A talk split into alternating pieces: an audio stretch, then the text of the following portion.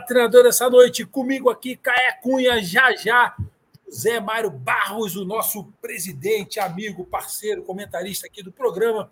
Estivemos afastados alguns dias porque o tal do Covid me deu uma pancada bonita. Eu caí, rolei para trás, virei cambalhota, estou de pé com a graça de Deus, mas o negócio foi feio. E pegou o Caé também. Fiquei sabendo que pegou o Caé. Caé estava lá em Campos, no americano, tomou uma surra bonita, não contou para ninguém. Se levantou também com a graça de Deus. Então já vou abrir aqui dando boa noite para o Caé, agradecendo a gentileza, a boa vontade dele. O astro Caé Cunha, treinador Caé Cunha, que gentilmente aceitou o nosso convite para essa resenha. Caé, boa noite, obrigado aí pela tua companhia. Boa noite, Palmieri, meu irmão. Eu era aqui esperadamente, esperava muito essa oportunidade de falar nesse programa fantástico. Parabéns pelo seu trabalho na Federação dos Treinadores, porque depois que você entrou, deu uma movimentada incrível.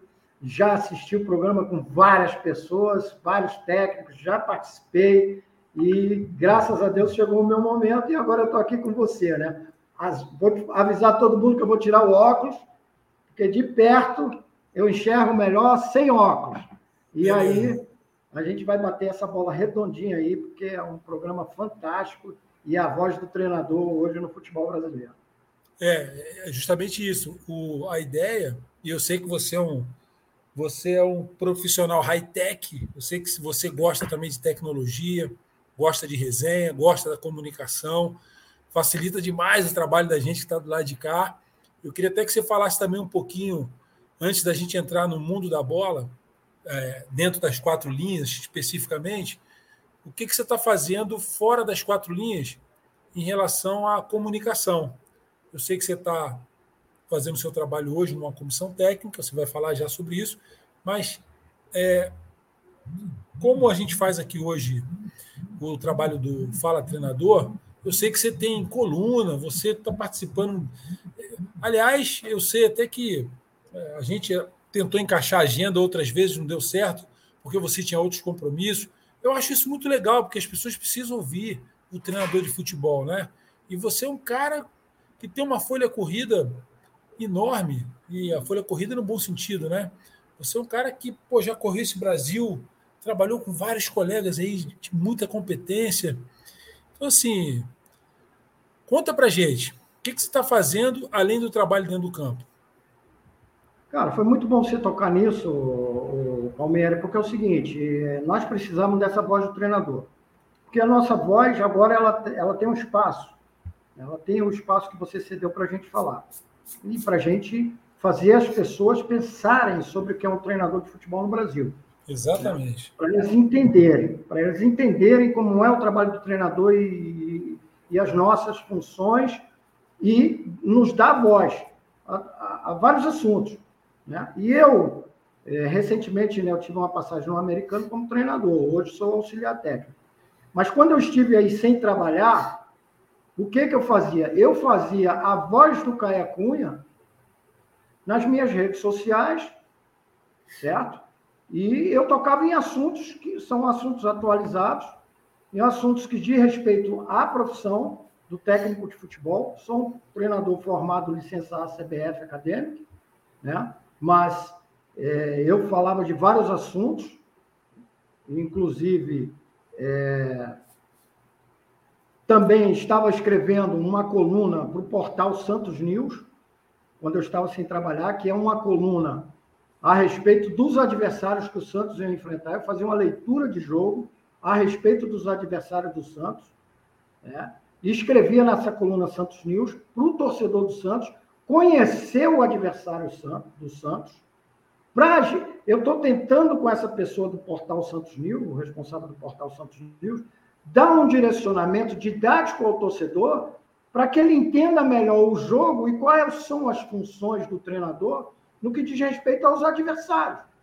Porque uh, existem comentários, comentaristas de televisão, existem comentaristas de rádio, existem os perfis de Instagram, perfil de Facebook, todo mundo está falando de futebol, todo mundo virou comentarista de futebol, todo torcedor quer emitir sua opinião na rede social, às vezes opiniões pesadas, desrespeitosas, e às vezes opiniões sérias, de bons trabalhos. Porém, o que, que era a nossa ideia nesse portal? Era mostrar para o torcedor do Santos que ele está enfrentando profissionais de qualidade. E você fazendo uma leitura de jogo do adversário do Santos, você vai mostrar para o torcedor que o adversário do Santos não é qualquer time. É um time bem preparado, com excelentes profissionais por trás desse trabalho que o Santos vai enfrentar. Então, se você me permite, ô Palmieri, um texto, texto norte para esse tipo de trabalho, para esse tipo, para essa pergunta que tu me fez, até me surpreendeste, fazer uma pergunta dessa, o que, que eu fazia fora do futebol quando eu não estou trabalhando, é esse texto que eu queria aqui, que é um norte para esse pensamento, que foi aí que o pessoal do portal Santos News comprou a ideia de passar didaticamente para o torcedor o que que deveria, o que que era que a gente poderia fazer para o torcedor entender melhor o trabalho do treinador. Então, Legal. o texto é assim. Ainda que estejamos fora de algum planejamento, lutaremos essencialmente para transformar o ambiente ilusório e a escuridão que o torcedor de futebol vive, pouco sabendo o que acontece no ambiente e nos bastidores de um clube de futebol. Transformar é importante.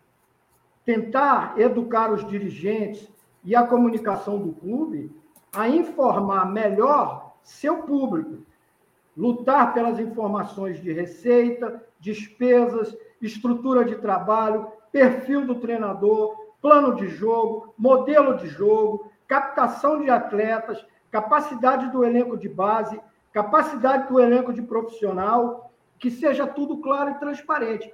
É nisso que eu acredito. Eu acredito que para um treinador de futebol hoje no Brasil ter dignidade no trabalho dele, ter trabalhos duradouros e respeitados, nós precisamos encontrar uma forma que acabe com esse vácuo de comunicação entre o trabalho do treinador e o torcedor, que tá, cada dia está mais influente na internet.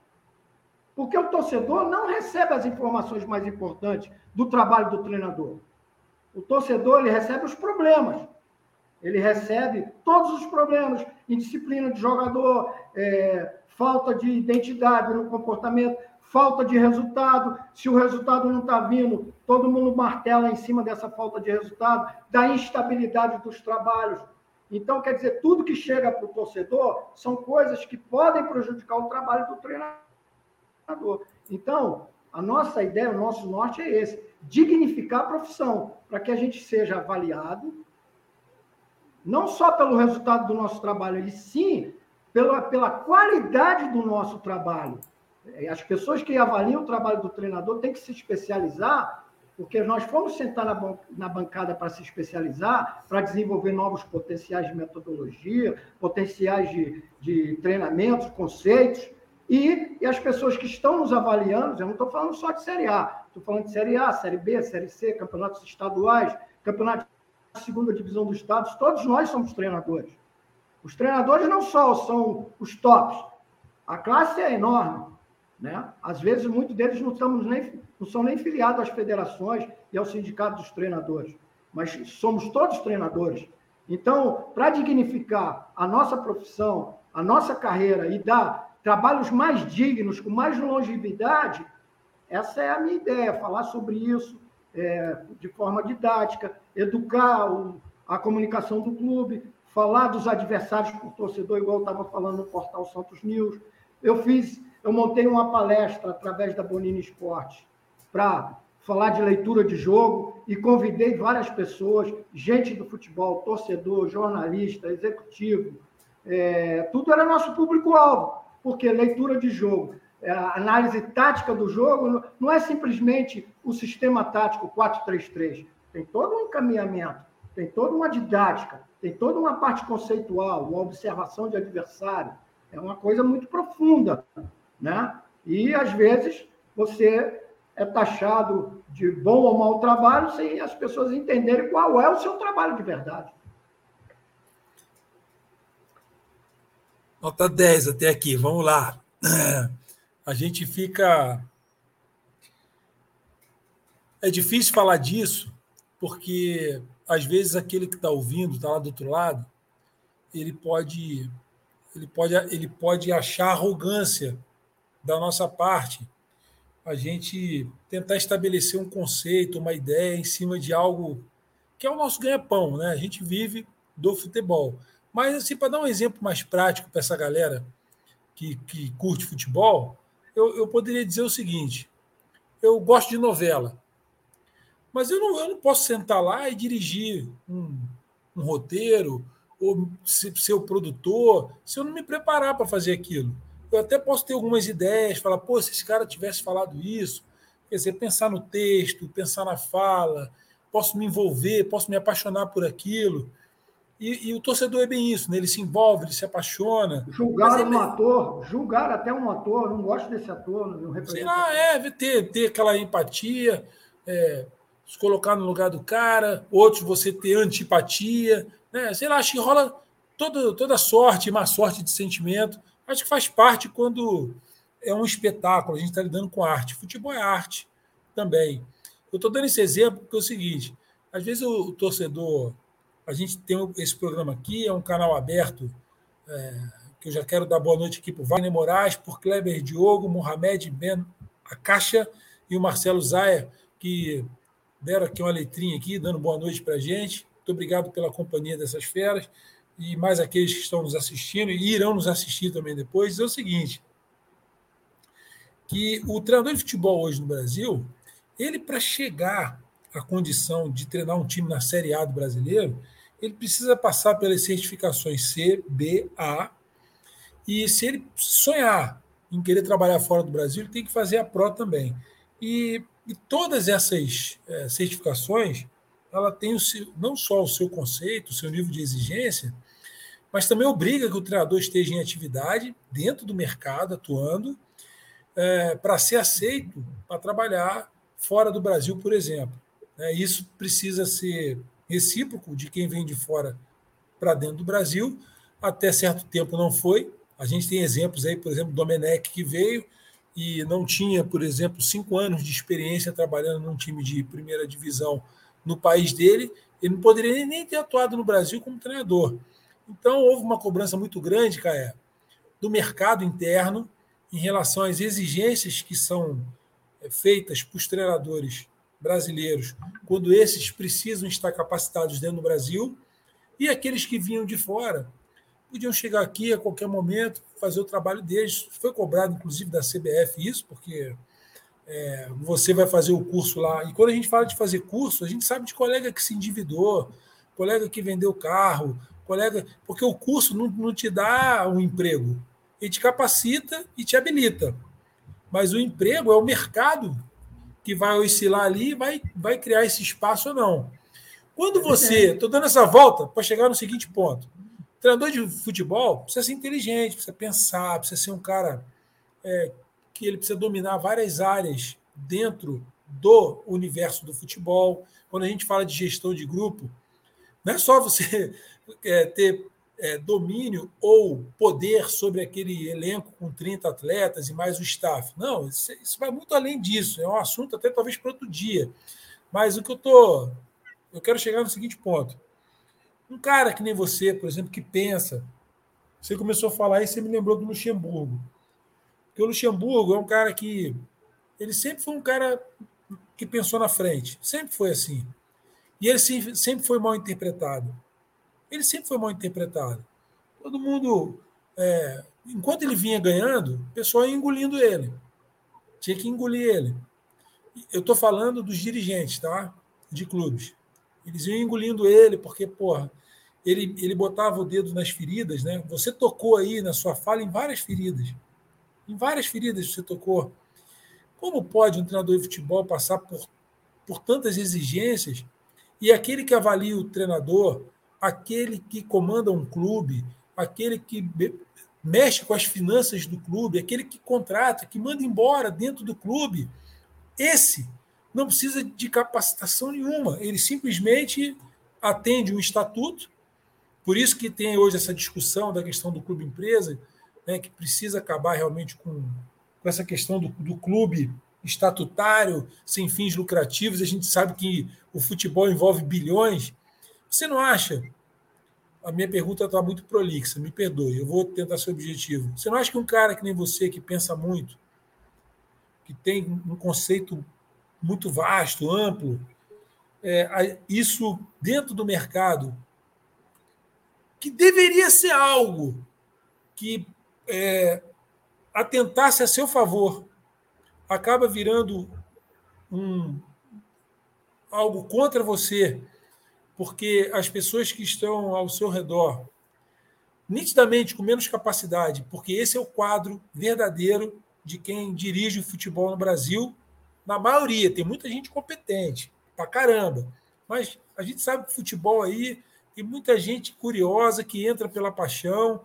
são os abnegados né, do, do, do futebol antigo, essa galera que, infelizmente, não detém conhecimento do futebol matéria. Você não acha que isso aí pode prejudicar, ou isso de alguma maneira já te prejudicou? Como é que você faz para lidar com isso, Caé? Você é um cara muito espontâneo. Você está ah, muito no automático. Como é que você faz para lidar com essa gente? Ô, Palmieri, eu entendi a sua colocação, seu caminho, seu raciocínio todo, certo? É, eu não considero você falou pontos aí importantíssimos, por exemplo, gestão de grupo. Legal, vou falar disso. Me lembra, me lembra para eu falar disso, de gestão de grupo. Tá. Tem uma, uma ideia minha em cima disso aí importantíssima. Pode é, falar, agora, pode, pode, pode começar. Não, eu quero, primeiro, eu quero primeiro pegar a ênfase do, do teu questionamento. Tá, eu acho que isso nunca bem. me prejudicou. Eu acho que depende de com quem você convive. Sim. Depende com quem você convive. Eu já tive uma invertida no futebol brasileiro na Série D em 2019. É, já me demitiram por um motivo que não era verdade. Certo? Eu não fui, eu não, não toquei para frente o problema porque eu absorvi o golpe certo? Mas já falaram de mim uma coisa que foi uma inverdade para me demitir. Não para mim, mas para o público, para os torcedores, né? Então, assim, eu nunca me. Eu acho que eu não me prejudico falando dessas, dessas questões. Por exemplo, no Americano de Campos, eu, eu criei esse texto depois que eu saí do Americano. Mas, evidentemente, no Americano de Campos, o meu executivo, se o diretor ele é estatutário, mas ele tem uma boa cabeça, se ele é amador é, é, efetivamente, mas se ele pensa que o futebol é lugar de pessoas profissionais, ele vai contratar o executivo, que o executivo vai administrar o futebol remuneradamente e tem uma condição de avaliar o trabalho do treinador. Aí é que está, o executivo tem que estar preparado para esses clubes que têm executivo porque ele está sendo remunerado para cuidar da parte executiva do futebol, que são questões amplas que o, o abnegado do clube, o estatutário, delegou para o executivo. Então, eu, eu trabalhei com o executivo. Então, o executivo foi claro: eu não vou me vender pela pressão do resultado. A torcida não conhece o trabalho do Caé, mas eu conheço, e o trabalho do Caé é bom. Então, se a gente ganhou a primeira, empatou a segunda e perdeu a terceira, o CAE vai continuar, não adianta me pressionar. O executivo se chama Luciano Portela. Então, assim, o Portela bancou o Caé Cunha no americano, porque a torcida já queria me demitir. Você está entendendo? Ela não conhecia meu trabalho. O americano é um clube de tradição, né? queria o acesso, quer o acesso, né? muito tempo jogando seletiva, segunda divisão, e eles não estão aguentando mais o torcedor. Só que é contraditório. O, o que eu falo principalmente é a contradição do que o treinador, o executivo e a direção estatutária querem para o torcedor. Porque o torcedor, essa mecânica é muito interessante, o Palmeiras. O torcedor, ele ama o clube. Então, ele quer o resultado. Só que o profissional CAE foi contratado para fazer um time competitivo, com pouco investimento, e o, o torcedor não sabe o que é está combinado entre o Caé Cunha, o executivo de futebol que contratou o Caé, e o clube. O torcedor não tem informação. Que a gente precisa, ter, temos poucos investimentos para contratação de jogadores, mas na confiança da organização do jogo, da metodologia atualizada do professor Caia Cunha, nós vamos fazer um time competitivo e se não der para classificar nessa seletiva ou nessa segunda divisão, um trabalho a longo prazo nós vamos conseguir chegar.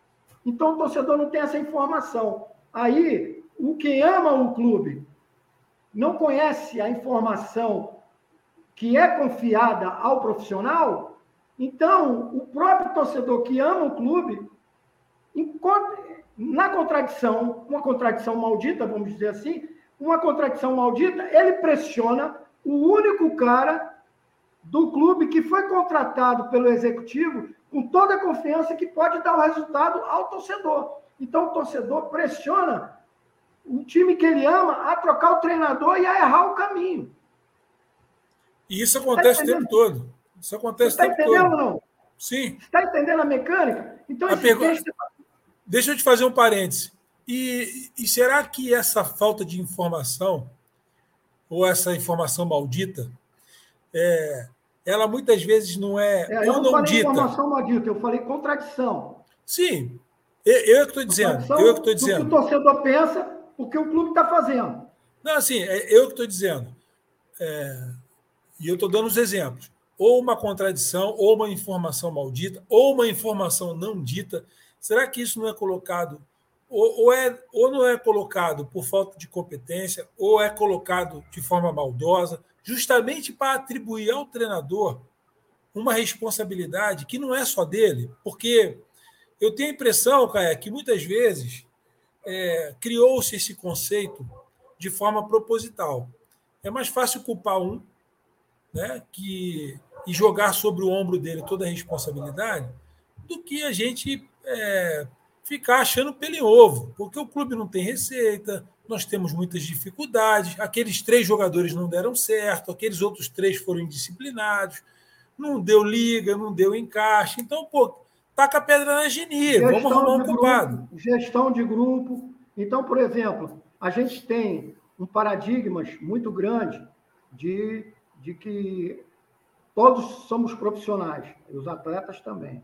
Então, nós temos um paradigma muito grande de elogiar em público e corrigir no privado. É, elogiar o atleta na frente do grupo e na hora de corrigir, levar ele para uma salinha para corrigir. Quando a gente vai corrigir falando de equipe, o profissional ele tem que ser educado para ele receber a informação não como uma crítica pessoal, como uma correção de trabalho. Então, às vezes, quando você fala de gestão de grupo, às vezes é uma própria muleta que foi criada para interromper o trabalho de um treinador, dizendo que ele não, não tem mais comando sobre o grupo. E às vezes isso também não é verdade. Entendeu ou não? Sim. Então são coisas, são coisas muito importantes da tua época que tu jogava. Né? Que os jogadores. Primeiro, a gente não pode separar o futebol da sociedade que a gente está vivendo.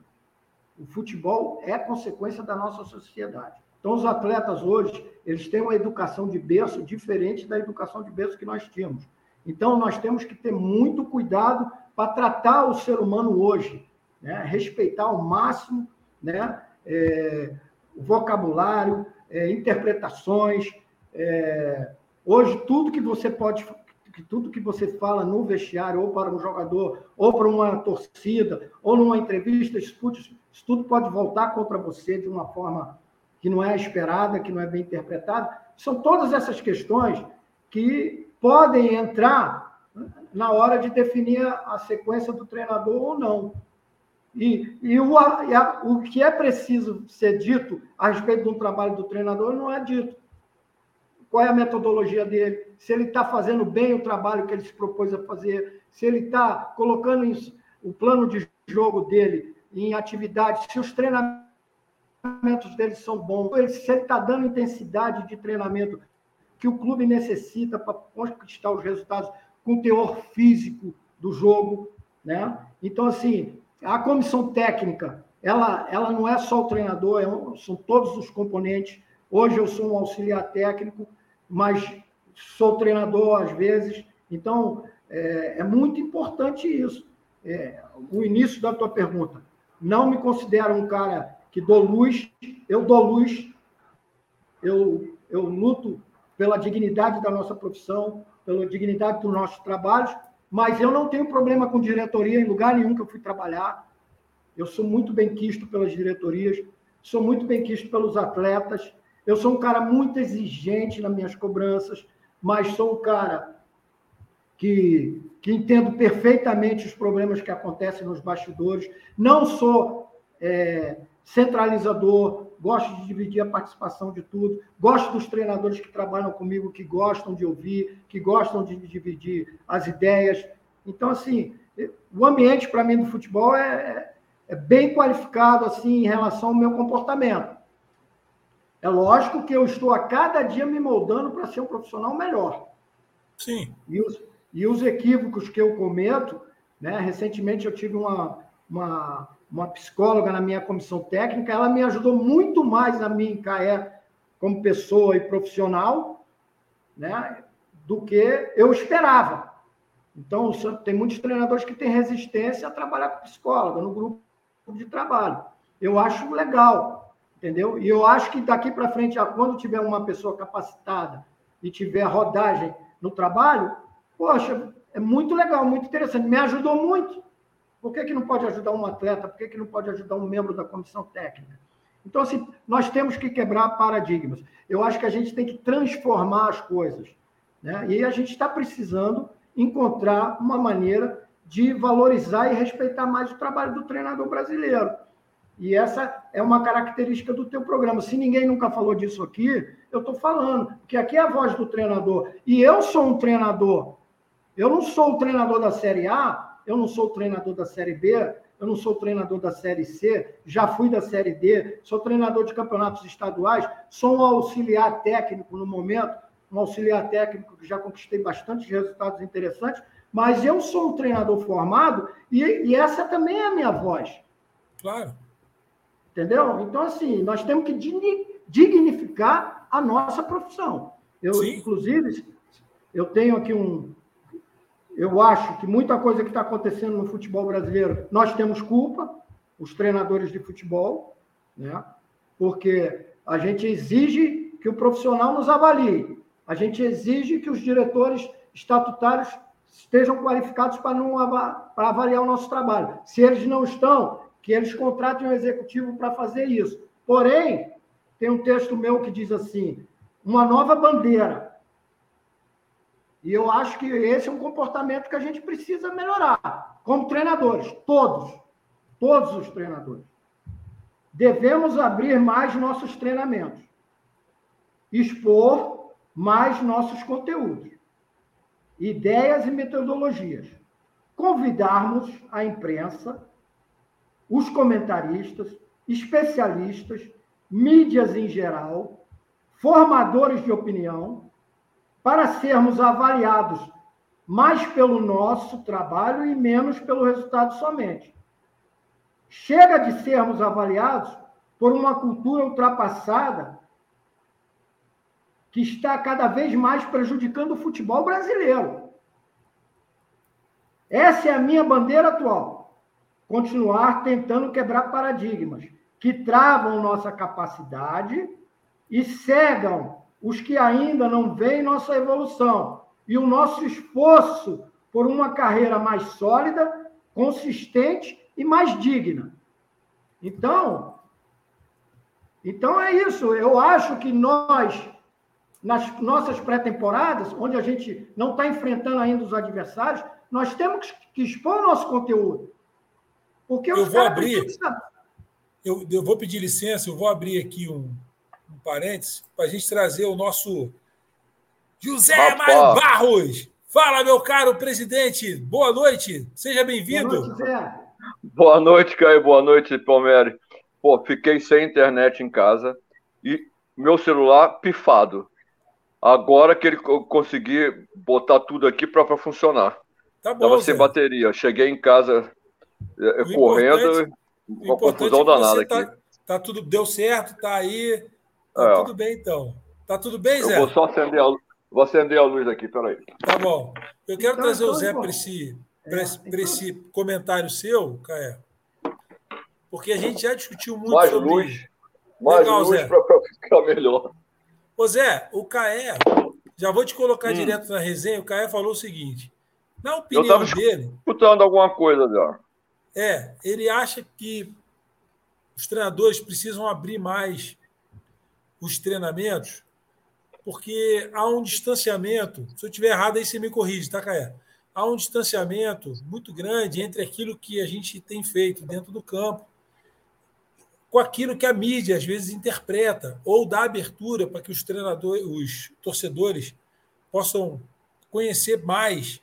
É, o torcedor está muito voltado o tempo todo só para a questão do resultado e para as coisas que são é, a curto prazo, informação midiática, aquela coisa assim, papum. E o que o Caio está propondo é um aprofundamento maior. É... É, eu, o que eu tropo nesse último texto é o seguinte: Isso. É, primeiro, existe um vácuo de comunicação entre o trabalho do treinador e o torcedor. O torcedor não sabe qual é o treinador do time dele. Ele sabe pelos comentários de resultados prontos que a gente vê na televisão quando acaba o jogo e vem as resenhas. Aí o torcedor sabe o que aconteceu. O time perdeu o jogo, para o torcedor é aquilo, perdemos, e aí são os defeitos e os acertos do jogo, daquele jogo que acabou. Eu estou falando de conteúdo. Eu, eu, o torcedor ele não tem acesso ao conteúdo do treinador. E o treinador, os brasileiros, é, têm culpa nisso também, porque eles não abrem o conteúdo deles. Eles não abrem a pré-temporada deles para a imprensa, a mídia, os especialistas, os, as mídias em geral, conhecer o conteúdo do treinador, o que ele pensa, qual é o método de treinamento, como ele monta os treinamentos dele, qual é o, o que, que ele aborda no treinamento. Não estou não tô falando na competição, quando você vai enfrentar o Flamengo e o cara ir lá ver teu treino. Não é isso.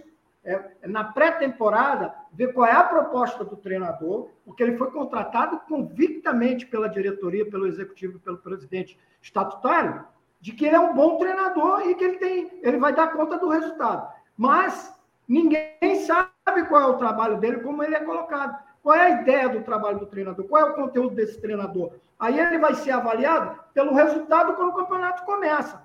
E aí, ninguém sabe quem está certo e quem está errado. Aí tem gestão de grupo. Ah, o treinador perdeu o vestiário. Aí tem, ah, o time não joga no 4-3-3, que é um 4-3-3 é um, é um sistema mais ofensivo, mas ele é ofensivo ou defensivo. Depende de como você esquematiza o time. Porque o sistema tático é uma coisa. São jogadores, são, é uma informação da plataforma predominante que o time ocupa no campo. Mas o mais importante é as esquematizações, o que é treinado, como é treinado, quais são os conceitos que se aplicam, quem vai fazer a cobertura de quem, quem vai atacar que setor. Essas coisas são pré-combinadas. Então, quer dizer, numa pré-temporada, eu não vejo problema nenhum você mostrar teu conteúdo para os especialistas. Até por isso que eles toda hora estão falando do treinador sem o conteúdo do trabalho. Ô, ô, ô Palmeiras. Fala, Zé. Assim, é, o, o que o Caê está falando, eu acho que é, é, é, é, pertinente. Mas quem vai, vai, vai divulgar o trabalho? Ninguém. A, a, a, a, imprensa ela só divulga aquilo que dá ibope, aquilo que é confusão. O que o treinador faz, o que o treinador vai. O que o treinador é, é, é, prepara o time, não interessa. Não dá ibope. Se você abrir. Normalmente os treinos estão abertos para a imprensa. O que, que elas falam? Ah, o resultado coletivo foi assim. É, é, eles não sabem, pô. Eles, eles não, não, não veem conteúdo, não veem tipo de treino, eles não analisam isso aí. Eles analisam o resultado até mesmo do treino, se for o caso, do coletivo, se fizer coletivo, que nem faz. E agora piorou para eles, né? Porque não faz coletivo, nem isso eles podem falar. Não é porque não, não, não, tem, Zé, não tem resultado Zé, coletivo eu... para eles criticarem.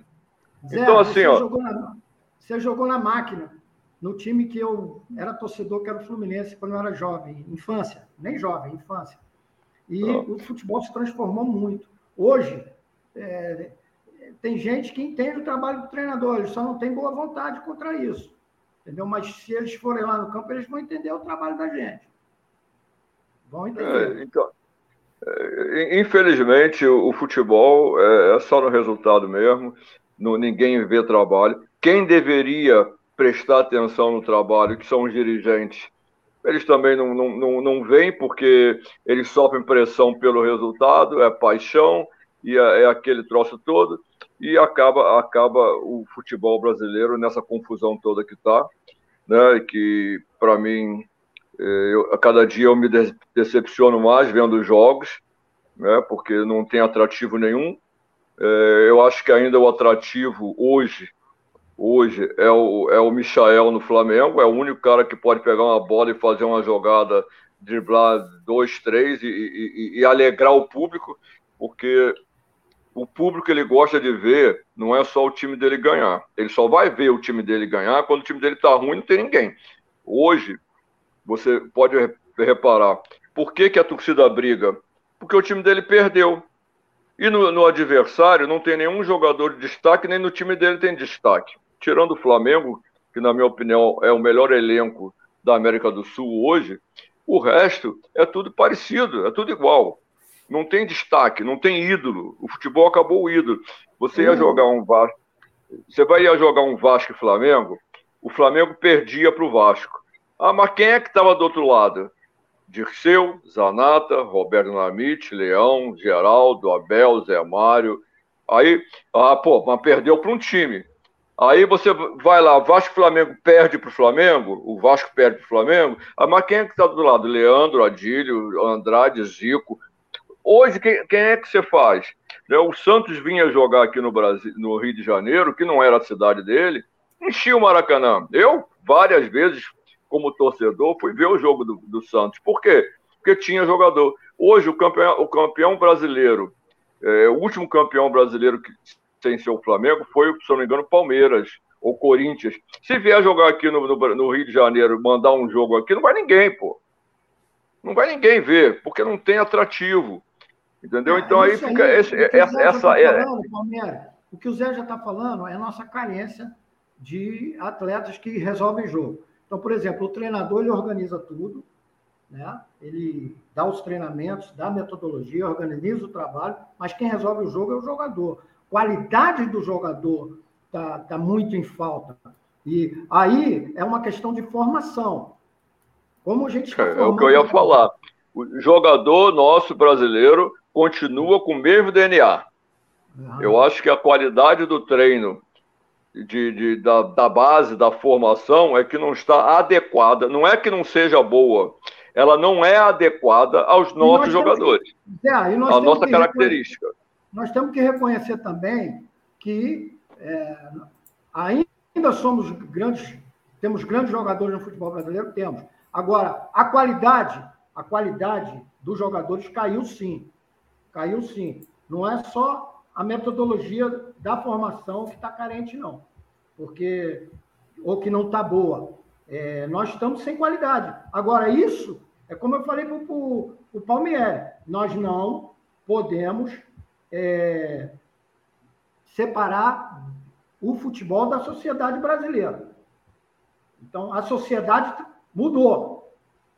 A sociedade mudou. Então, os jogadores também mudaram. Então, o que eu quero dizer com isso? O que eu quero dizer. Só um minutinho. O que eu quero dizer é que na formação, na formação, nós perdemos os campos.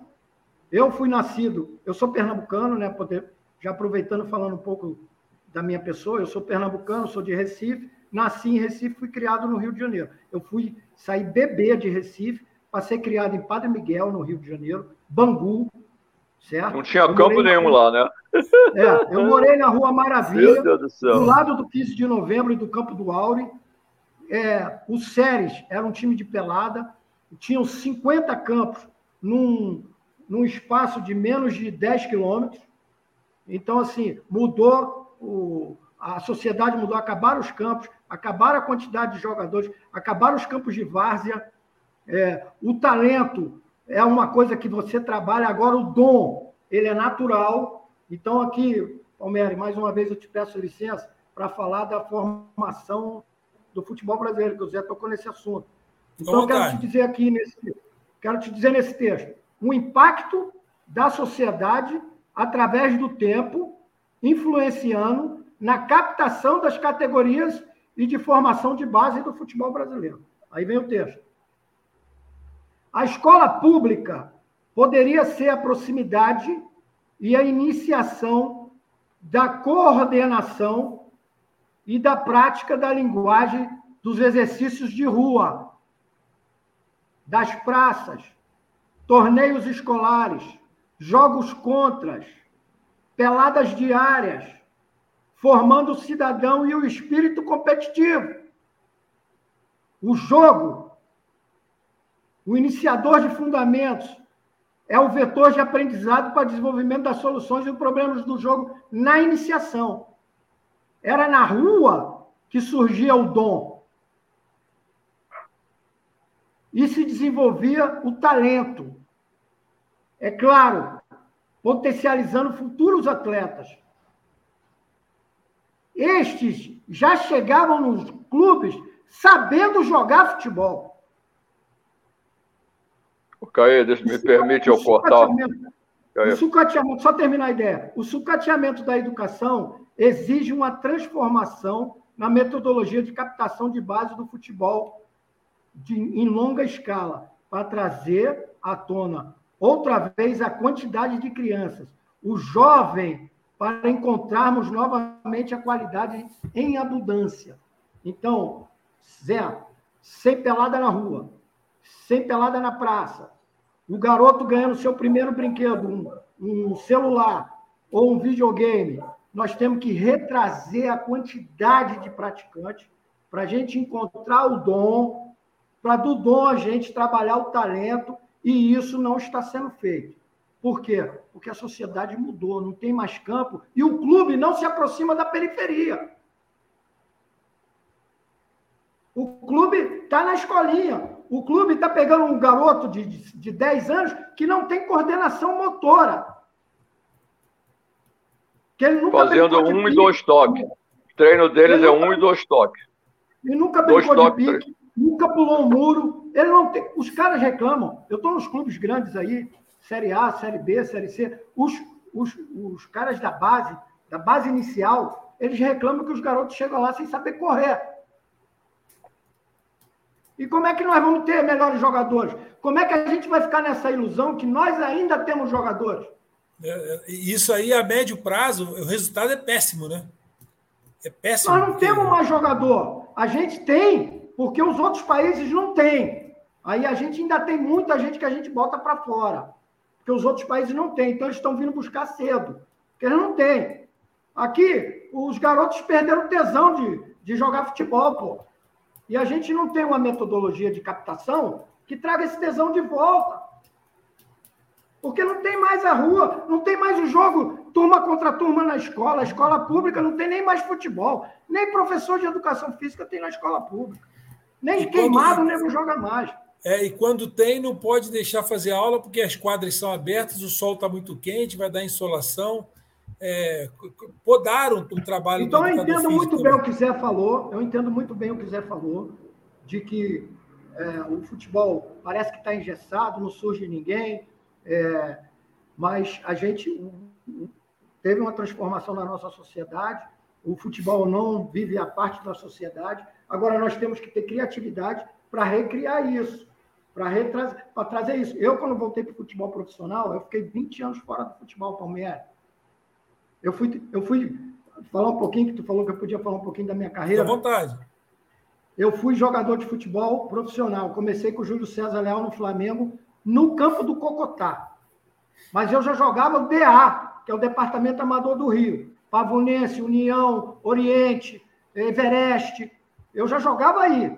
Aí eu fui fazer um, uma avaliação no Flamengo. O Flamengo tinha núcleos de treinamento. Núcleos. Não era escolinha. Eram os caras bons de bola, que ia para o Flamengo treinar na Ilha do Governador, na Funabem Quintino, e ficava lá seis, sete meses sendo avaliado, fora o time da Gávea, fora o time da Gávea, para ver quem evoluía para ir para o time da Gávea. Então, o Júlio César Leal, em 1979 80, virou para mim e falou: Caé, é meu amigo até hoje, Júlio César Leal. Nos encontramos depois de muitos anos na internet. Caia, eu vou ter que te dispensar. Você não vai ter condições de jogar no Flamengo. Eu tenho gente lá melhor do que você, tenho aqui no, no Funabem gente melhor do que você, mas você tem potencial para ser um jogador de futebol profissional. Você tem que tentar outra praça. Eu fui para Recife com a minha família, minha mãe se separou do meu pai, foi a Recife. Eu fui fazer um teste no Santa Cruz de Recife, me profissionalizei, joguei dois anos no Santa Cruz de Recife, joguei com o Ricardo Rocha, com o Zé do Carmo, com outros jogadores de bom nível lá no Santa Cruz e não, não tive oportunidade no profissional do Santa Cruz. Eles queriam o quê? Que eu parasse de jogar. Eu era um, um sonhador, um idealizador, capitão de time. Eu falei, quero meu passe livre. Peguei meu passe livre no Santa Cruz e fui parar no Rio de Janeiro jogar na segunda divisão, no Friburguense e no Serrano. 85 e 86. Joguei com as feras lá do Rio de Janeiro que jogava segunda divisão. O Shoa, Antônio Carlos, Trigo, Sanderson, Pitita. Os caras jogaram a segunda divisão no Rio, feras de futebol. Era muito jogador bom, pô, muito jogador bom. E aí, com 24 anos, eu fui fazer um teste na Alemanha, não deu certo. Meu pai chegou para mim e falou assim: aqui em casa você não vai morar mais, porque você é um jogador de futebol e eu não quero meu filho jogando futebol. Olha no nível da diferença social. Você, se quiser jogar futebol, você vai ter que morar fora de casa. Tipo, me expulsou de casa. Aí eu fui morar numa vaga. Sabe o que é uma vaga? Uma vaga é uma cama num quarto de seis pessoas. E aí eu comecei a não arrumar clube, porque eu não tinha jogado em lugar nenhum, segunda divisão só, não tinha empresário naquela época. E aí eu falei, pô, cara, Está difícil, tá, passando necessidade. Vou estudar e vou trabalhar. Aí arrumei um emprego de office boy numa loja de carro e passei para a faculdade para estudar pedagogia. Larguei o futebol. Aí fui estudar pedagogia, trabalhar como office boy numa loja de carro e comecei a comprar e vender carro. E me descontei. Aí o que, que aconteceu? Eu fui morar em São Paulo, porque o mercado do Rio caiu com o plano Collor eu fui para São Paulo. Em São Paulo, eu fui jogar na Várzea, no Parque da Moca. Aí, no Parque da Moca, eu joguei contra Manfrini, meu ídolo. Joguei contra o Edu, João Paulo, ponto esquerda, que jogou no Santos, que era do São Cristóvão. Jogava com eles no Parque da Moca. Leonete, Carlinhos Souza. Aí eu falei, porra, aqui eu vou, vou brincar. Novo ainda, 30 e poucos anos, pesadão. E aí, cara, eu Falei, como é que dirige esse time aí do Parque da Moca? Tinha um time bom lá, velho, de adulto. Aí o cara falou, cara, aqui tem um cara aqui que já está 10 anos aqui, não vai sair daqui. Aí eu falei, cara, vou fazer um curso de treinador. Eu trabalhava vendendo carro. O meu gerente de loja de carro, o meu dono da loja, falou assim: porra, eu não vou te pagar comissão, não, tu vai fazer curso de treinador. Aí eu fui fazer o curso do Citrefesp. Eu fiz três cursos, um atrás do outro. 99, 98 e 2000. Aí eu falei, cara, não nasci para jogar. Eu nasci para ser treinador. Porque eu sou liderança, porque eu tenho ideias, porque eu gosto de enfrentar situações. E, e isso tudo são características do treinador. Aí o que, que eu fiz? Eu estudei, fiz esse curso, voltei para o trabalho de venda, compra e venda de carro, comecei a pegar dinheiro do trabalho de compra e venda de carro e falei, vou voltar para o futebol e montei um projeto social esportivo chamado CAE Futebol, trabalhando sub-20, sub-18. Eu dava a cesta básica do meu bolso, alugava o campo da prefeitura de São Bernardo do Campo, com o Edinho Montimó, que era o secretário de, de, de esporte da prefeitura de, de São Bernardo. Depois ele montou o São Bernardo, montou o São Bernardo, e aí eu comecei a ganhar tudo a nível de escolinha, é, Federação de Esporte Amador de São Paulo, Associação das Escolinhas de São Paulo e comecei a revelar jogador. Então, eu saí para trabalhar, eu parei de jogar em 88. Em 98 eu fiz o curso de treinador e voltei ao futebol profissional como auxiliar técnico no Náutico em 2008. Aí, em 2006 eu já Auxiliar de quem? Auxiliar de quem? Roberto Fernandes. Em 2008, em 2008 eu já tinha feito estágio com Vanderlei Luxemburgo no Santos, em 2006, relatório com Vanderlei Luxemburgo da Libertadores da América em 2000 e...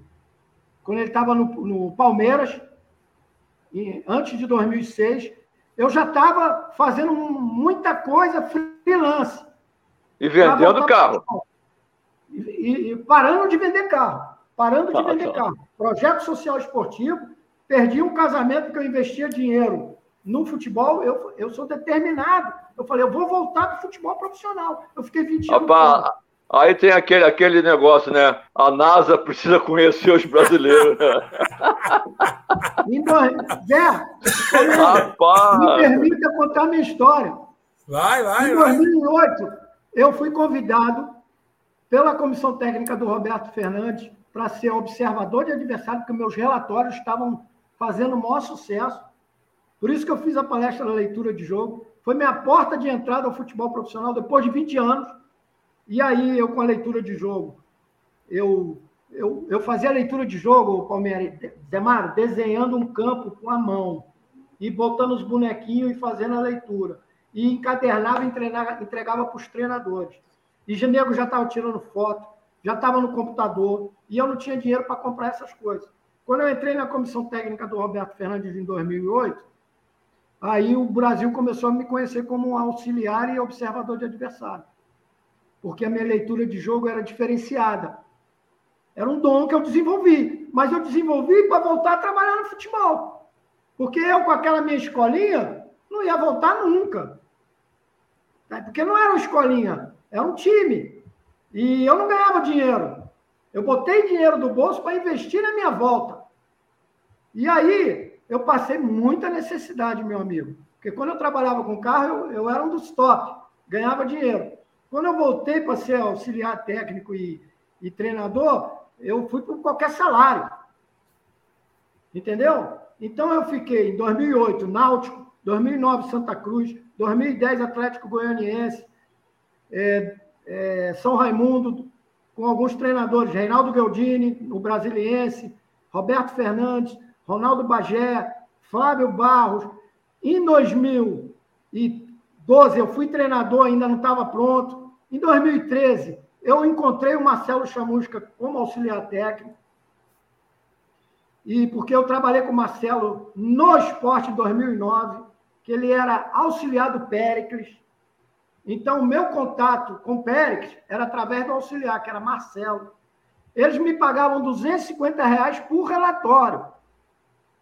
Então, tinha quatro jogos no mês. Eu, com um filho de seis anos, eu ganhava mil reais para fazer relatório. Certo? Por mês. E eu fazia um trabalho para a Série A do futebol brasileiro. Porque o esporte estava na Série A. E aí o Marcelo falou: Péricles, encontrei o cara. Não dá para ser nosso auxiliar da, da, da, da comissão técnica deles. Não dava para ser auxiliar do esporte. Então, agora foi o jeito. Queremos o CAE, vamos pagar por relatório. Aí eu ganhava 250 reais por cada relatório. E aí já estava no computador tirando foto, já estava. Avançou, um, já tinha um upgrade aí já, né? Olha para mim, conversando com vocês, o amor que eu tenho por essa carreira, a, a, minha, a minha felicidade de estar contando essa história, a minha dedicação e a minha inspiração, o meu otimismo. Pô, eu, eu sou um cara esforçadíssimo e sou apaixonado e tenho conteúdo. Entendeu? Então, assim, eu fui, fui pelo preço que tinha. E aí, fiquei com o Chamusca cinco anos, acesso na Série D do Salgueiro para a Série D, da Série D para a Série C, acesso. Fomos ao Fortaleza, campeão no Fortaleza em 2015, não tivemos acesso na Série C. Fomos ao Guarani, acesso da Série C para a Série B em 2016. Depois fomos ao Paysandu, campeão paraense. Depois do Paysandu na Série B, fomos contratados para o Ceará, acesso da Série B para a Série A no Ceará.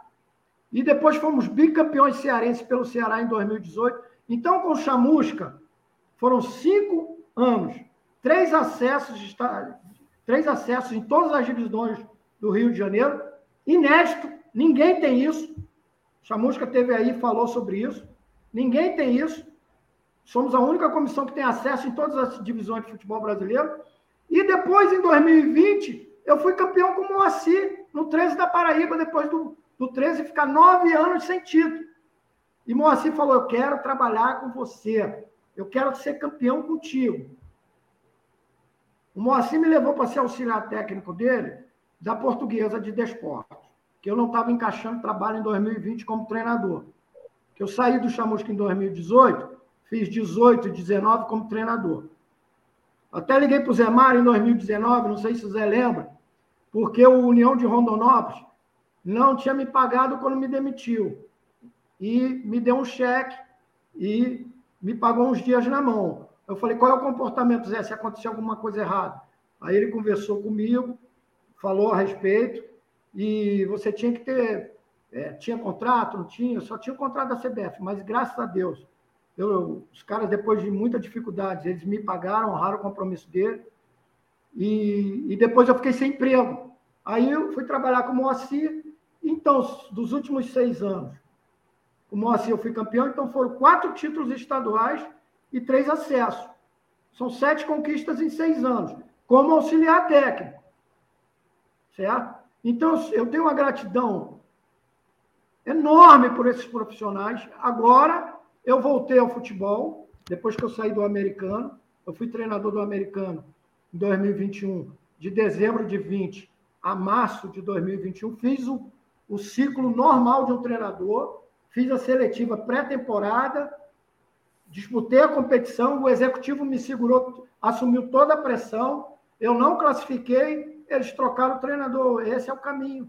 Parabéns ao americano, parabéns à diretoria do, do americano, ao executivo Luciano Portela. Eu fiz um trabalho altamente profissional no americano. Eu, eu peço desculpa ao torcedor que eu não consegui conquistar o acesso tão desejado, mas foi um trabalho digno, que é isso que a gente tem que sair dos clubes, com dignidade, Lá no americano, só um parênteses, só para você respirar.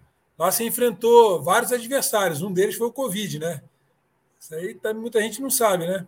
Não sabe, eu não falei para ninguém. Eu cheguei para fazer a pré-temporada e aí peguei a Covid e fiquei 16 dias da pré-temporada com Covid, morando no alojamento do americano sem receber ninguém no meu quarto. O torcedor do americano também não sabia.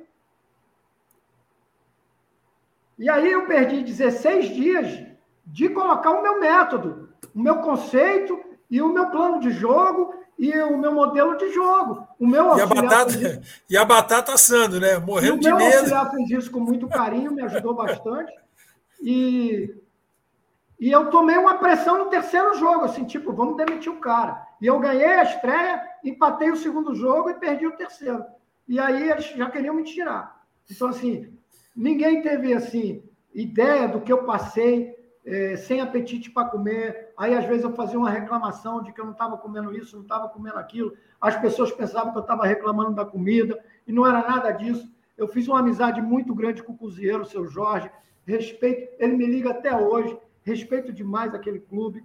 E depois eu fui trabalhar com o Moacir na portuguesa. Esse fato também eu tenho que contar, porque é ética, é comportamento, é procedimento, e nós temos que falar disso para os profissionais que vivem no futebol, para o torcedor e para as pessoas, porque o futebol não vive isoladamente da sociedade. E nós devemos respeitar a sociedade e os comportamentos. Então, quando demitiram o Moacir na portuguesa, o presidente da portuguesa, o Castanheira, me ligou. Eu, como auxiliar técnico. E ele falou: Caia, me falaram que você é um profissional muito bom. Me falaram que quando o Moacir foi fazer a, a pré-temporada, ele teve que fazer a licença pró na CBF. E você ficou aqui com o preparador físico 15 dias tocando trabalho, evidente, ligando para o Moacir falando: o que, é que você quer que eu faça hoje? Qual o tipo de trabalho que tu quer? Ele é o comandante, mesmo ele não estando lá, e eu só falando para ele: eu posso fazer isso, posso fazer aquilo, tenho uma ideia parecida com você numa situação de treinamento assim assado. Pode, confio em você, toca o barco. E aí, quando ele demitiu o Moacir, o presidente me ligou, o Castanheira, e falou: Eu quero que você dê continuidade ao trabalho. Eu demiti o Moacir, demiti toda a diretoria, vou trazer um executivo novo, vou trazer outras pessoas para cuidar do futebol profissional, porque o Moacir foi contratado por uma junta e o presidente foi eleito 40 dias depois. Então, não foi ele que contratou o Moacir. Então ele demitiu o Moacir e pediu para dar continuidade. Quando ele me falou em dar continuidade, ele não falou assim: você vai ser o interino, ou eu vou te dar uma oportunidade, ou eu vou contratar outro e depois você fica como auxiliar. Ele só falou: eu quero que você dê continuidade. Aí eu virei para ele e falei: Castanheira, eu tenho 58 anos de idade, na época 57. Eu fiquei 20 anos fora do futebol, eu passei fome, eu morei em vaga. Essa oportunidade é a oportunidade que eu mais queria na minha vida. Trabalhar um clube grande, com história, mesmo que seja interino. Mas quem dá continuidade a trabalho de treinador é auxiliar técnico da casa. Eu vou embora com o treinador que você demitiu. E aí ele me agradeceu, desligou o telefone, ligou para o Moacir Júnior e falou: Moacir, porra, teu auxiliar é fantástico. Fantástico. Porra, tu não sabe o que, que ele me falou aqui. Porque ele ligou para o Moacir, porque ele sabia que eu ia falar para o Moacir. Então ele já foi na frente. Cara íntegro, castanheira, presidente da portuguesa, fora de série. Entendeu o meu ponto de vista. Ligou para o Moacir, Moacir me ligou. Falou, Caé, o que, que tu vai fazer da tua vida agora que nós fomos demitidos? Falei, Moacir, vou para Fortaleza, que eu moro lá, vou alugar um apezinho e vou esperar um novo trabalho. Aí ele falou assim: você não vai para Fortaleza, você vai para Ribeirão Preto, vai morar no meu apartamento que está lá, mobiliado, vazio, e a hora que eu arrumar outro trabalho, eu vou levar você, para você ser meu auxiliar e nós fomos para o 13 da Paraíba e fomos campeões. Eu arrumei não só um profissional correto na minha vida, que é o Moacir, mesmo eu sendo treinador e exercendo a função de auxiliar, como um irmão na minha vida, uma pessoa inesquecível. E é assim que a gente tem que. É isso que nós temos que passar para as pessoas. Respeite as pessoas, respeite os profissionais. Respeite o profissional, você que está na internet, torcedor de clube, quando você for fazer um comentário, quando você não gostar do treinador, respeite ele como pessoa, como pai de família. Faça a sua fazem, exigência ao clube. Eles não fazem ideia. É, a, gente usa, a, gente usa um termo astro, você chama todo mundo de astro, né? Então eu chamo de astro é. também. mas a gente, a gente, é, a gente gosta de. Não deixa de ser astro, não, mas a gente. Eu gosto de chamar os colegas de Highlander. Ô Zé, esse é Highlander. Meu esse, Deus do céu. Esse é Highlander. Ô, Caé, Bateu o recorde. É, e você tá. Fala pra gente agora. Você tá onde hoje? O que, que você está fazendo? Com quem você está? É importante a gente ouvir Pô, você. Isso é importantíssimo. Isso é importantíssimo. Por quê? Porque eu fiquei sete meses desempregado e pouca reserva. Então, isso é muito importante. Eu falo abertamente sobre essas questões. Então, porque existem aí pessoas que estão no vento que querem iniciar na carreira. Tem gente aqui que precisa saber qual é a vida de um treinador de futebol, pô. Nós não podemos mentir. A luta, a guerra, as transformações, a ética tem que ser mantida, o respeito, o, o procedimento correto, né? ter suas posições, ser profissional, ter personalidade, mas respeitar, sobretudo, as pessoas e ter comportamento ter ética e ter é, procedimento correto. É, outras oportunidades virão. Então, eu estava em casa e escrevendo na coluna Portal Santos News. Né? Era um trabalho bacana, estava curtindo muito. Eu estava exercitando cada vez mais a minha leitura de jogo na Série A do futebol brasileiro, que eu escrevi. E outra coisa importante, como eu escrevia no portal da, da Santos News, o Palmeiras, eu, eu passei uma mensagem no WhatsApp do Fernando Diniz, que era o treinador do Santos. Porque eu sou treinador, o Santos tem um treinador, e o treinador escrevendo no portal Santos News. Então as pessoas poderiam chegar para o Fernando Diniz e falar assim: ó, tem um treinador falando do teu trabalho lá. Eu passei uma mensagem para o Fernando Diniz, não consegui falar com ele no telefone, a gente não se conhece pessoalmente, mas se eu tenho informação que o telefone estava correto, quem me deu o telefone dele foi o André Mazuco, diretor executivo, que foi meu diretor executivo no Paysandu. E fomos campeões juntos no Paysandu. Então, Mazuco, eu quero o telefone do Fernando Diniz, que eu passei uma mensagem para ele, quero saber se ele recebeu. E aí era o seguinte, o teor da mensagem. Fernando, eu sempre estive contra você quando eu fui auxiliar do Marcelo Chamusca. Nos enfrentamos várias vezes e respeito você demais como profissional. Eu aceitei o convite do portal Santos News para escrever sobre os adversários do Santos, para dar informação sobre o adversário do Santos num portal da torcida do Santos. Eu não vou falar do comportamento do Santos e não vou falar do trabalho do Fernando Diniz. Eu estou te fazendo, te dando essa informação por questão de ética e por questões de que eu, Caé Cunha, tenho esse tipo de procedimento na minha vida. Eu sou assim. E é assim que eu gosto de me comportar, para não deixar rastros para as pessoas falarem de você. Então, eu, eu continuei desenvolvendo o trabalho do, do portal Santos News, e aí, nessas andanças, eu estou agora no Ferroviário Atlético Clube que é um clube tradicionalíssimo, a terceira força do futebol cearense, que disputava até ontem, até sábado, a Série C do futebol brasileiro. Fomos desclassificados no último jogo, não classificamos entre os quatro.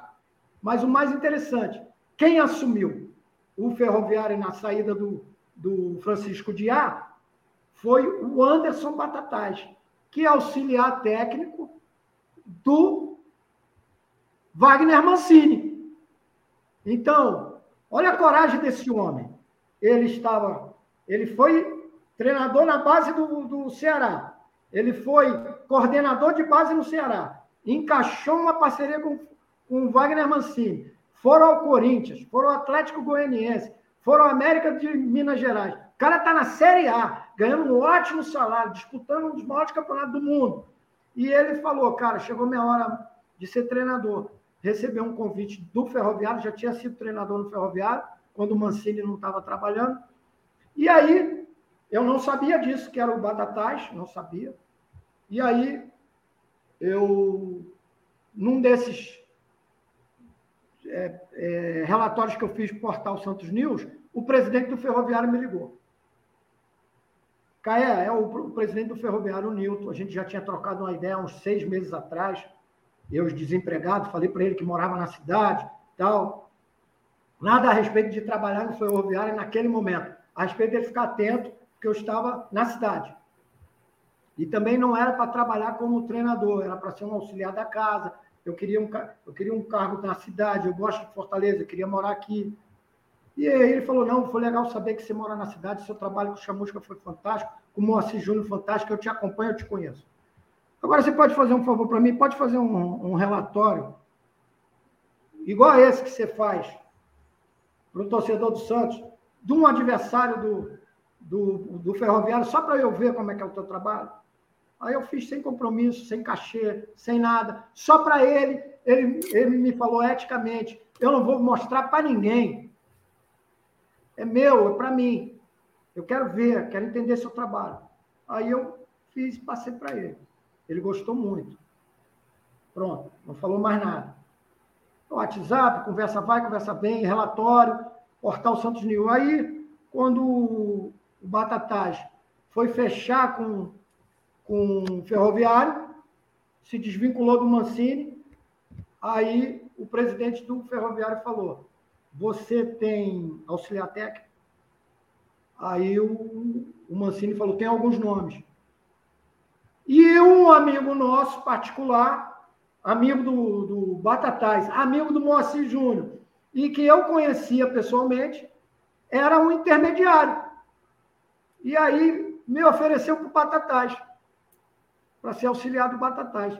E quando o Batatais foi fechar com o presidente do, do Ferroviário, o presidente do Ferroviário falou do meu nome. E aí, ambos, o, Mancini, o, o Batatais falou, Cara, o Caé é um nome forte. Vou falar com ele. Aí ele veio, cara, eu não fiz praticamente exigência nenhuma, né? E achei corajosa a atitude do Batatais e fechamos e chegamos pela primeira vez juntos na vida, ele como técnico de futebol, já conhecendo a minha história, o meu potencial através dos trabalhos que eu fiz, como eu gosto de trabalhar, eu Primeira conversa que eu tive com ele, eu falei: eu quero que você me diga como você quer que eu trabalhe. Porque o que eu posso te beneficiar tem que ser autorizado por você. Se eu tenho alguma coisa no meu trabalho que eu sou bom pra caralho, mas se você não. Desculpa o palavrão. Se você não quer, eu não faço. Mas eu tenho muita coisa para te ajudar e agradeço a oportunidade. Então, estou muito feliz. Cara muito corajoso, muito corajoso por ter pego essa oportunidade. E gratidão por ele ter aberto a oportunidade, não só ele, o, o Anderson Batatais, como o presidente do, do Ferroviário, que é o Newton.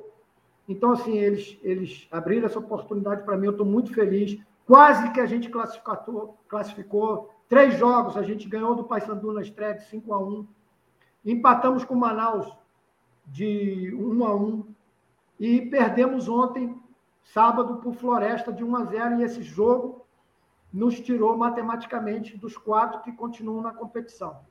E o, Mas, o Floresta aí é carne de pescoço, né? É o, é, o Leston Júnior, né? É, foi um clube que eu dirigi quando eu separei do Chamusca em 2018. Eu fui trabalhar no Floresta. Eu tinha um contrato de um ano lá, mas não tive resultado na primeira competição. Aí, com quatro meses, eles, eles optaram pela minha saída. Mas eu já trabalhei no Floresta, que também é muito estruturado. É, mas eu estou muito contente. Eu desejo uma grande sorte para nós, para eu e para o Anderson Batatais, para o Zé Mário Campês, que, que é o preparador físico, também trabalhou com o Adilson Batista, trabalhou com, com muitos treinadores, com Pintado agora conhece o Anderson Batatais desde lá do interior de São Paulo, os dois são da mesma cidade. Temos uma lista de desempenho, que é o Felipe, que trabalhou no Atlético Mineiro, conheceu o, o, o Anderson Batatais lá no Atlético Mineiro, aí ele veio como analista de desempenho. Temos essa comissão técnica em quatro, fora os colaboradores que tem lá no, no Ferroviário. Então, a gente teve uma reunião agora, hoje, essa semana, traçamos uma, um segmento para o planejamento. Vem aí a Copa Nordeste, é, preliminares, né? E o Ferroviário vai disputar essa primeira fase para ver se vai seguir na Copa Nordeste ano que vem, a fase eliminatória, né? Que chamam. E temos o Campeonato Estadual do ano passado, temos a Copa do Brasil do ano que vem, o Campeonato Estadual do ano que vem, Copa do Brasil do ano que vem. Se Deus quiser, a Copa Nordeste. E eu estou feliz e é isso aí. Zé, dito isso, meu caro Zé Mário Barros, a gente só pode agradecer ao nosso Caia Cunha. Eu acho que se a gente botar mais alguma coisa aí, a gente vai estragar tudo que o Caé colocou. Eu acho que ele foi primoroso. Eu só vou te fazer uma pergunta, Caé, aqui, que é do Kleber Diogo. O Kleber Diogo foi atleta, foi meu atleta ele. E de vez em quando ele entra aqui na nossa live, ele deixou uma questão aqui que é a seguinte: ele diz que o acesso é, no futebol hoje está muito difícil para quem é ex-atleta, porque para fazer as provas e se certificar está muito caro. É, você, e você, diante de toda essa experiência que você citou aí, você melhor do que ninguém pode falar para o Kleber: olha, Kleber, eu acho isso, ou eu acho aquilo, porque você passou aperto e você teve no céu, você teve no inferno, você oscilou dentro do mercado. Quer dizer, ele deve ter me ouvido aí, né, velho? Sim, mas ele, ele quer saber o seguinte: ele pergunta assim, ó, eu vou colocar aqui, ficou um pouquinho grande o texto, mas é isso. Ó. Ele pergunta, né? Um ex-jogador, por exemplo, para obter a formação de treinador, tem que investir um absurdo. Com isso, limita muito, sabendo nós que a realidade salarial não é correspondente. Gostaria é, que tocasse nesse tema. Eu acho que você pode Qual? falar um pouco sobre isso, cara, porque você. Qual é o estado toda... dele? O ele, estado é, ele é do Rio, ele é do Rio. Ele, com toda, com toda a dificuldade dele, você, com toda a dificuldade que você teve, você está com a sua certificação A. Você fez aí, operou alguns milagres na sua carreira. Fala para o Kleber aí qual é o conselho que você dá para ele. Kleber, tá vendo isso aqui, ó? Eu vou ler para você. Sindicato dos Atletas de Futebol do Estado do Ceará. O presidente chama Marcos Gaúcho. É o Gaúcho. Superatleta. Superatleta. Cursos de capacitação para atletas e ex-atletas de futebol. Você será convocado. Acabou agora. Eu acabei de fazer uma palestra da leitura de jogo, totalmente gratuita, para esse evento do Gaúcho. O Gaúcho, semana anterior de mim, ele convocou o Rodrigo Caetano, E o responsável do governo para dar um, a respeito de futebol, investimento do governo no futebol brasileiro, governo atual, responsável federal do governo federal, para dar uma palestra aqui em, em Fortaleza. Então, tem gente se mexendo para ajudar os jogadores que estão parando de jogar e os ex-atletas. Vai buscar informação, tá certo? A palestra está no a palestra tá no YouTube, está lá disponível. Leitura de jogo, não só essa, como de outros profissionais. Chama Super Atleta. É um passo que eu te dou para você se informar. É, não sei o que, que o Alfredo Sampaio está fazendo no Rio de Janeiro, mas o Sindicato do Rio de Janeiro também promove algumas coisas. O Sindicato de São Paulo dos Treinadores também tem os cursos deles, que também são mais baratos. A BDF no Rio de Janeiro também tem cursos mais baratos, que está tendo aí né, essas coisas da federação, a BTF, é, tentando unificar todo um processo, a lei do treinador de futebol. A gente está por dentro disso, que é, existem alguns pareceres de interpretações diferentes, mas ele tem que se informar. E uma coisa que eu tenho que dizer para ele, pô. duas coisas que eu tenho que dizer para ele. Duas coisas. Uma é essa. Como é o nome dele? Kleber Diogo. Kleber Diogo, nunca desista do seu sonho, porque um dia o seu sonho vai precisar de você para acontecer. Isso é uma coisa que eu tenho que dizer para ele. Então, que ele acredite no sonho dele, que ele vá buscar informações. Ninguém vai lutar pelo sonho dele igual a ele. Ninguém vai lutar pelo sonho dele. O que você precisa encontrar no seu caminho, aí a questão de é, religião, espiritual, é, energética, astral, o que você acredite que você vai ter que encontrar pessoas que te ajudem, porque ninguém vive no mundo sozinho, ninguém consegue nada na vida sozinho. Tem sempre uma pessoa que te ajuda, que você vai ajudar alguém, porque é essa a energia natural das coisas. E outra coisa que eu vou te dizer: fazer possivelmente o máximo não significa fazer o máximo possível. Então, você, para conquistar os seus objetivos, você tem que fazer o máximo possível. Vá em frente. Você ouviu minha história. Quantos não eu recebi? Quantos caminhos eu tive que tomar? É, eu ainda não tenho a minha independência financeira, mas eu tenho a minha consciência tranquila, que eu estou buscando o meu espaço, estou ajudando pessoas a crescer. Eu ajudei treinadores a crescer cresceram com o meu trabalho, eles me ajudaram a crescer. Hoje eu sou conhecido, Palmieri que eu vi agarrar no Bangu, Zé Mário que jogou na máquina, jogou no Vasco, porra, cabeça de área, líder da melhor qualidade, jogou Zé Mário, Kleber e Rivelino, pô, Zé Mário, Zanata, pô, Roberto Dinamite, porra, não vou nem falar turma toda, Marco Antônio, porra, Pintinho, Paulo César Caju, Pô, o Zé Mário jogou com esses caras todos. E foi um dos pioneiros para ir lá para os Emirados, Catar, é, seguiu a trilha do, do Evaristo Macedo. Né?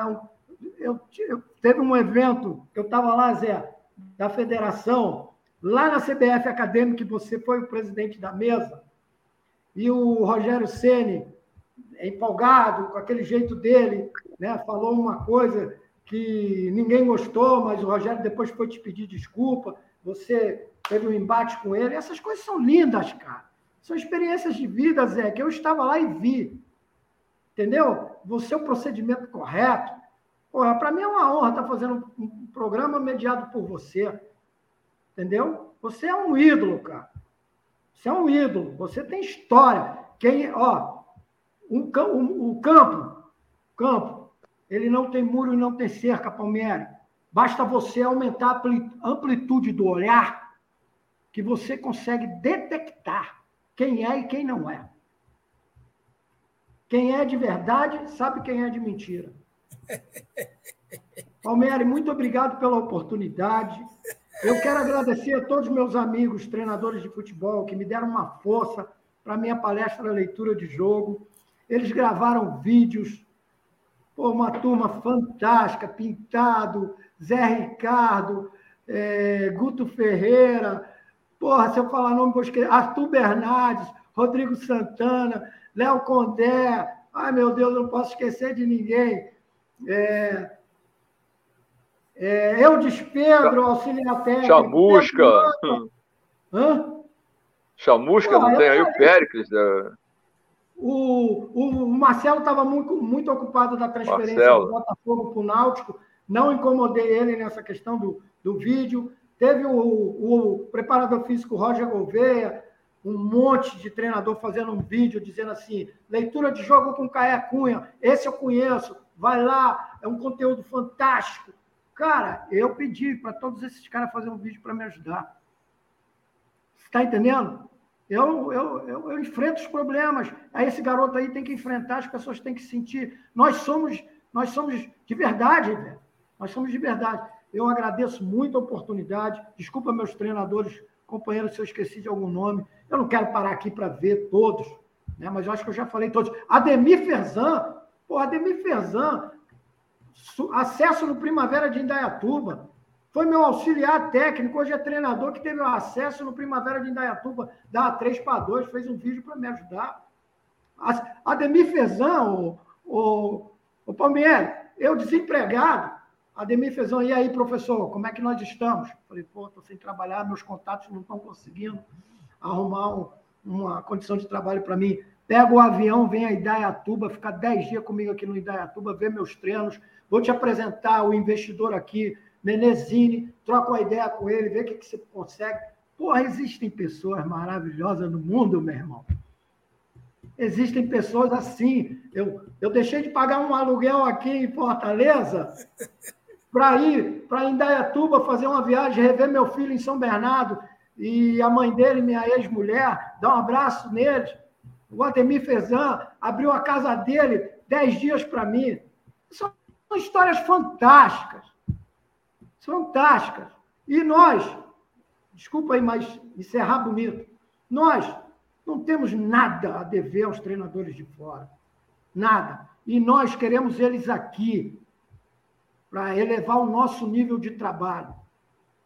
Está entendendo? Nós chegamos a essa situação porque em algum momento também nós falhamos.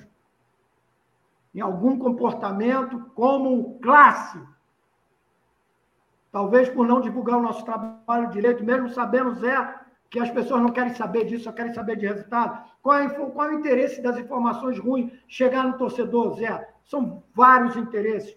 Nós temos que lutar pelos nossos interesses de categoria de classe. Os nossos interesses, sabe qual é? Melhorar o entendimento do jogo para o torcedor, que é o consumidor final. Para eles saberem qual é o conteúdo do nosso trabalho. Nós não queremos que os treinadores não venham. Nós queremos ser melhor que eles. Entendeu? E nós queremos ser respeitados. É isso que nós queremos. Então, muito obrigado pela oportunidade. Um beijo no coração, Palmieri. Zé Mário. Pô, eu aqui com você, cara. Ô, Palmieri, deixa eu. O, o, o, o Caé Cunha, ele é muito divertido, né? E foi o primeiro que falou mais do que a gente, hein?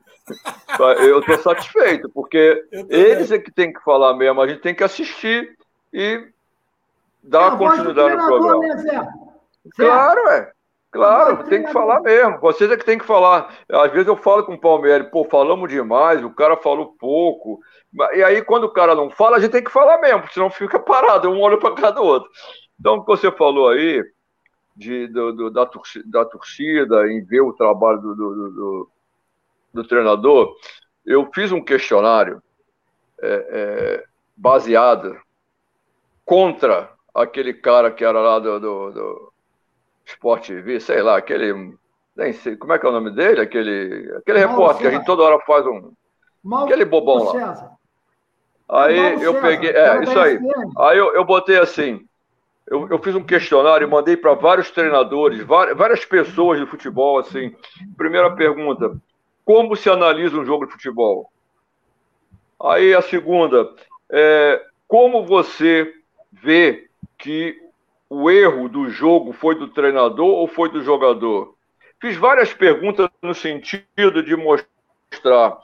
Eu, eu ainda não editei essas, essas respostas que me deram, mas eu quero editar e vou botar no YouTube. Vou fazer uma, uma, uma, uma gravação para o YouTube para mostrar ao torcedor como se deve analisar um jogo e não simplesmente escutar o que o comentarista fala, um monte de baboseira e ir atrás do, dele. Nós pecamos por isso também. Nós temos que ensinar o torcedor como analisa um jogo. Então eu estou fazendo essa. Palmeiras, eu tô... a palestra. A palestra, a leitura então, do jogo. Eu sei. Mas a gente precisa fazer e jogar na mídia, jogar bastante para o torcedor olhar e falar, rapaz, aquele cara está comentando tudo errado. Eu não vi isso aí que ele está falando.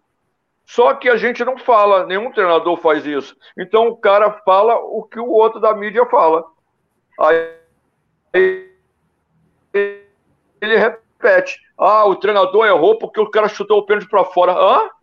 Mas o cara falou na, na, televisão, vale o que o cara falou. E nós não passamos isso, entendeu? Se o cara errou, é porque treino é uma coisa, jogo é outra, tem um aspecto emocional. Eu bati pênalti com 180 mil pessoas e sei como é que é. Ah, é, é totalmente diferente do que daquilo tudo que a gente treinou a semana toda. Então, essas coisas, é, é tem, é, eu, eu vou fazer, eu vou editar ainda, e depois eu vou passar para mais, mais pessoas lerem, relerem para a gente fazer. E foi muito bom, é. muito obrigado pela perfeito. sua participação, Caio, Caio porque é, é, eu acho que o treinador é que tem que falar mesmo. É, a gente, você contou da sua vida, é uma história muito bacana. Né? A NASA precisa ver isso aí, porque com, com, com urgência, porque se você não foi mais do que Highlander, viu? Eu não sei não. É, tem mais, tem coisa mais, mais alta que Highlander, foi. E, e espero que você você continue com esse otimismo, com essa vontade, com esse amor pela carreira, não é só do futebol, mas pela carreira de treinador, que, na minha opinião, todo, todo treinador, se fizer um exame bonitinho, dá como maluco, né? No, no, futebol brasileiro, ele tem que ser maluco para aturar isso tudo que ele atura aí. Eu te digo com sinceridade. Transformar, né? Eu, é. O, Mas é muito difícil porque, porque nós somos a parte mais fraca, cara. A gente é a parte mais fraca. Entendeu? É, porque a gente não faz. É, isso, Zé, não, a gente, o, o gaúcho. A gente já foi mais, Zé, mais forte. A gente impunha mais, hoje não.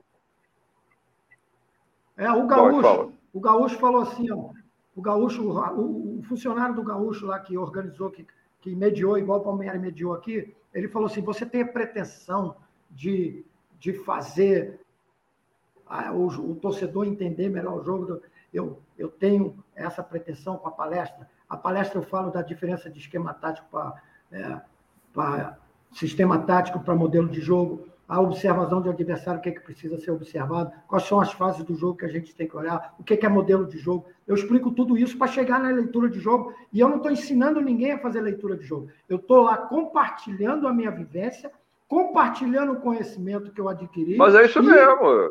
E, e, e aí, ele, mas qual é a sua pretensão para fazer a palestra? Primeiro, porque eu estava desempregado, estava querendo ganhar dinheiro honestamente, vendendo um pouco do meu conhecimento né? E honestamente. É, eu, eu sempre falo aqui. Que eu falei. Eu sempre falo aqui o seguinte. A pretensão, minha pretensão principal, Zé, que eu falei para o Palmieri, acho que foi até no começo, quando você não estava, foi em off. Minha pretensão principal é tornar a carreira do técnico de futebol brasileiro mais digna. Eu li um texto falando sobre isso.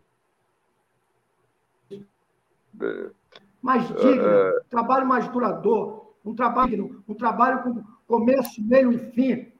E se a gente precisar, didaticamente, ter que educar o torcedor, é, a gente tem que ter parceiros para fazer isso. Quais são os parceiros para educar o torcedor? Dirigente estatutário, dirigente executivo, comunicação do clube, imprensa especializada. Porque o nosso futebol, o nosso futebol, nós não podemos ficar nessa aquela ilusão é, que a gente sabe que nós fomos pentacampeões, que nós tínhamos os melhores jogadores do mundo, mas nós estamos perdendo espaço. E, um, e, e essa chamada cultura do futebol brasileiro, Zé, isso aí é uma capa. Isso é uma capa que as pessoas jogam por cima de tudo isso que acontece de certo e de errado, mas o futebol brasileiro, isso é muito importante. O futebol brasileiro, ele, ele também sofre pelo problema das pessoas individualmente. As pessoas não se respeitam mais. As pessoas não têm ética e não sabem respeitar os profissionais. Tem gente que tem vaidade de eu mandei o treinador embora e eu dei força para contratar outro. E todo mundo quer participar desse ciclo. Né? E essa capa de cultura do futebol brasileiro é muito também do comportamento das pessoas, do berço familiar, da educação da nossa sociedade hoje em dia. Por isso que eu acho importante falar da minha vida particular e falar das minhas questões pessoais, para mostrar para as pessoas que o técnico de futebol é um ser humano que merece respeito e tem que se dar o respeito e respeitar os processos e as pessoas. Sem dúvida. Dito isso, meus nobres colegas, parceiros, irmãos, eu vou, antes de, antes de agradecer o Caé, eu vou agradecer aqui o Alexandre Crisóstomo, Tony Montana, o William Stein, nosso parceiro, Kleber Diogo, é, uh, o Wagner Moraes, que é sócio já aqui do Fala Treinador. Tony Montana foi meu aluno. Legal.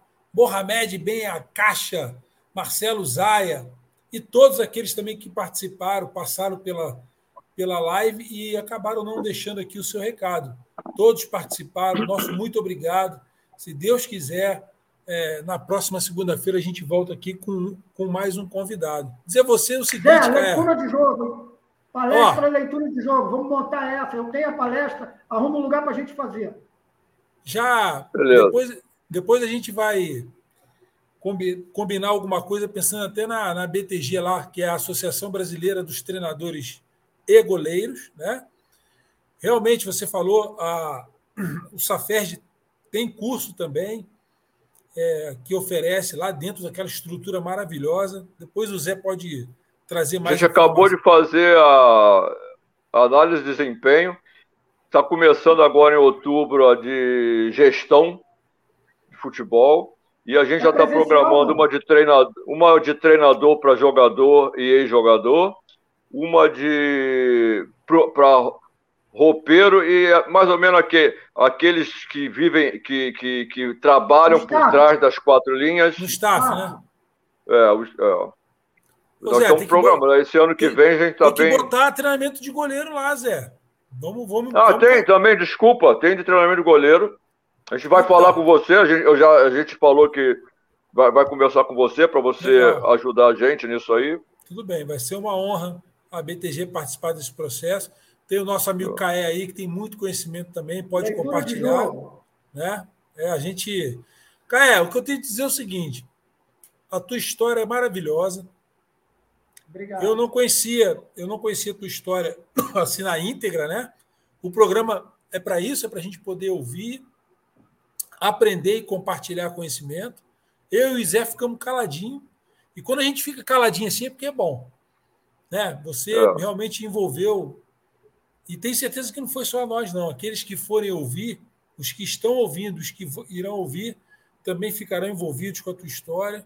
Quero te dar parabéns é, por tudo que você construiu até aqui, por tudo que você vai construir adiante, né? porque é, eu, quero, eu quero finalizar dizendo assim: eu vejo você como uma criança.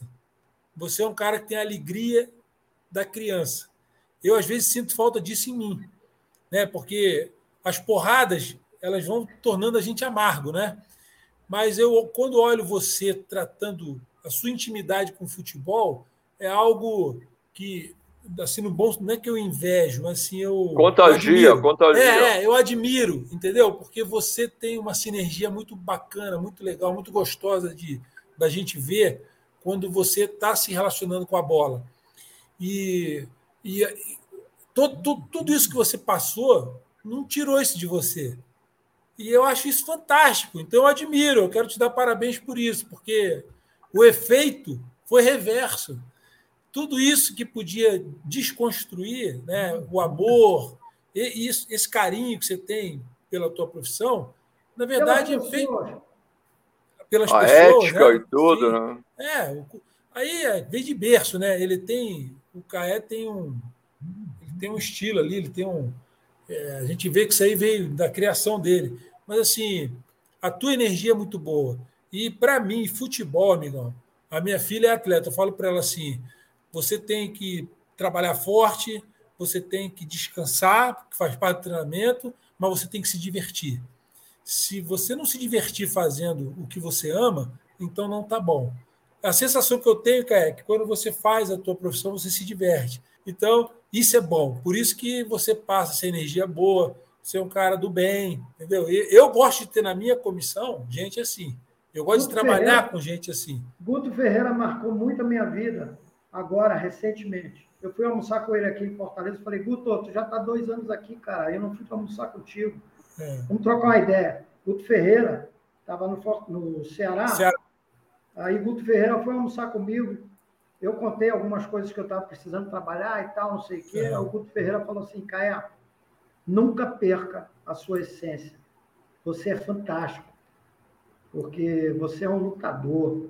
E, e ele pegou o telefone, pegou o telefone, ligou para uma pessoa, falou assim: Você conhece o Caia Cunha? A pessoa falou assim: Vou me reservar o direito de não falar quem sim, é. Sim, sim, sim. Não. Depois você vai atender o Caia Cunha e vai escutar o que ele tem para falar e você vai tentar ajudar o Caia Cunha a voltar a trabalhar. Esse cara não pode ficar fora do futebol. Então, assim, nunca fui na casa do Guto, era amigo de colega de, de CBF acadêmica, mas o cara, com essa atitude... Não, o Guto, o Guto, é, o Guto é um cara extremamente sensível. O, o Guto, o que ele tem de tecido adiposo, ele tem de sensibilidade o cara é realmente diferenciado. Eu tenho certeza, Caia, que ele fez isso porque ele sentiu a mesma coisa que a gente sentiu aqui hoje, né? Tua franqueza, fora o, o essa sensibilidade que ele tem, né? Que eles isso é muito pessoal, né? Ele ele ouviu você, se sentiu sensibilizado. Não só, mas não estou falando só da questão da necessidade. É isso que eu estou tentando te passar. É a certo. tua essência, né? É a tua essência. Porque assim, se eu for, se eu for tentar ajudar ou, ou gostar de todo mundo que me sensibiliza, cara, eu vou morrer com esse sentimento, que tá todo mundo precisa de alguma coisa. Não é disso que eu estou falando. Estou querendo dizer o seguinte: a tua energia é muito boa. Então, tudo que você viveu, tudo que você passou e tudo que você passa para a gente quando você conta a tua história é algo que não te tornou uma pessoa amarga. Contrário, você é um cara positivo. Então, bicho, você tem a minha admiração, meu carinho, meu respeito. Tenho certeza que o Zé tem o mesmo sentimento, porque alguns colegas passaram aqui e deixaram esse sentimento muito marcado no programa. O Ademir Fonseca foi um também, né, Zé? O Ademir foi oh. show de bola, né? Temos caras que passaram aqui é, e, e, e, causaram isso na gente. Todos são muito importantes, mas alguns em especial. Pode ter certeza que você está aqui, aqui no Fala Treinador, você é prateleira de cima. Muito obrigado, obrigado ao público. Cadê a vinheta? Vou soltar a vinhetinha aqui, porque aqui fala treinador. Peraí, peraí, peraí.